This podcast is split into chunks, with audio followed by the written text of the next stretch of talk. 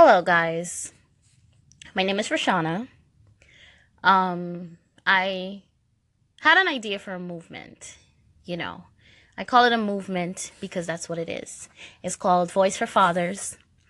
Um, basically, you know, I want to be an advocate for fathers because I feel like mothers have so many advocates. Everybody advocates for mothers, which is great. We have great mothers, and we need somebody representing our mothers and our women in general. But I thought to myself, what about the men?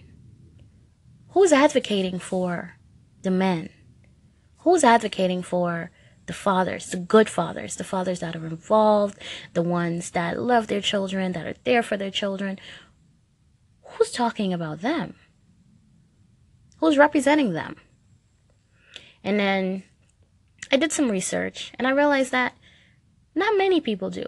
You know, we have a few lawyers and law firms that represent fathers, and, you know, they say that, okay, we're here for you. But why isn't it more widespread?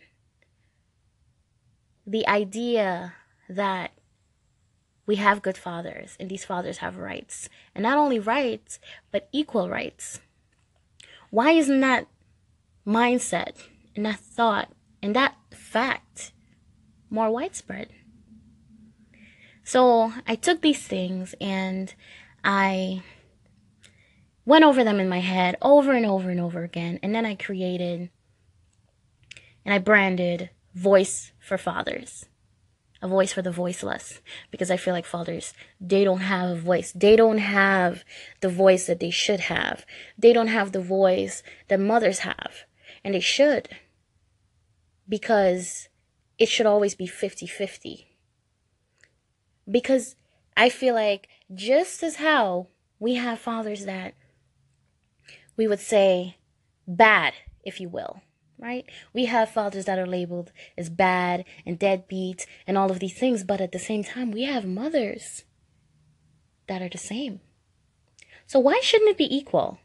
Why shouldn't they have equal rights to their children? Why shouldn't they be allowed to walk into a court, ask for child support, just like a mother can, without having to provide proof that they have custody? If they have to provide proof that they have custody in order to petition for child support, why shouldn't a mother have to do the same?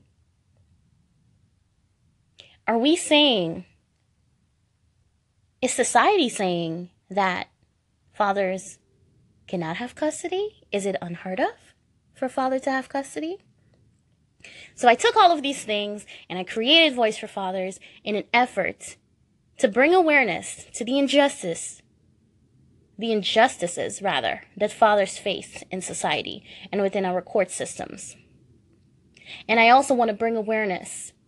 I want people to know and to understand and to highlight that there are good fathers. There are fathers that show up and show out for their children. They take their children to school, they pick them up, they make sure they eat, they make sure they want for nothing.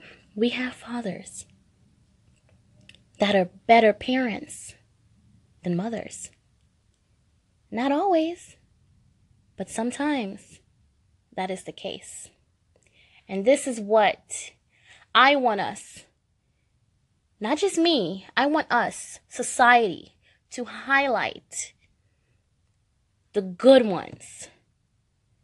It's okay it's okay to let people know that there are bad ones, that there are ones that don't care and don't pay attention to their to their children and they don't do what they need to do for their children. But why isn't it also important that they know that we have ones that do the exact opposite? They do the opposite. They they make sure that they, they, they love their children the way they should be loved. They show them that love. They let them know that, hey, daddy loves you. Daddy misses you.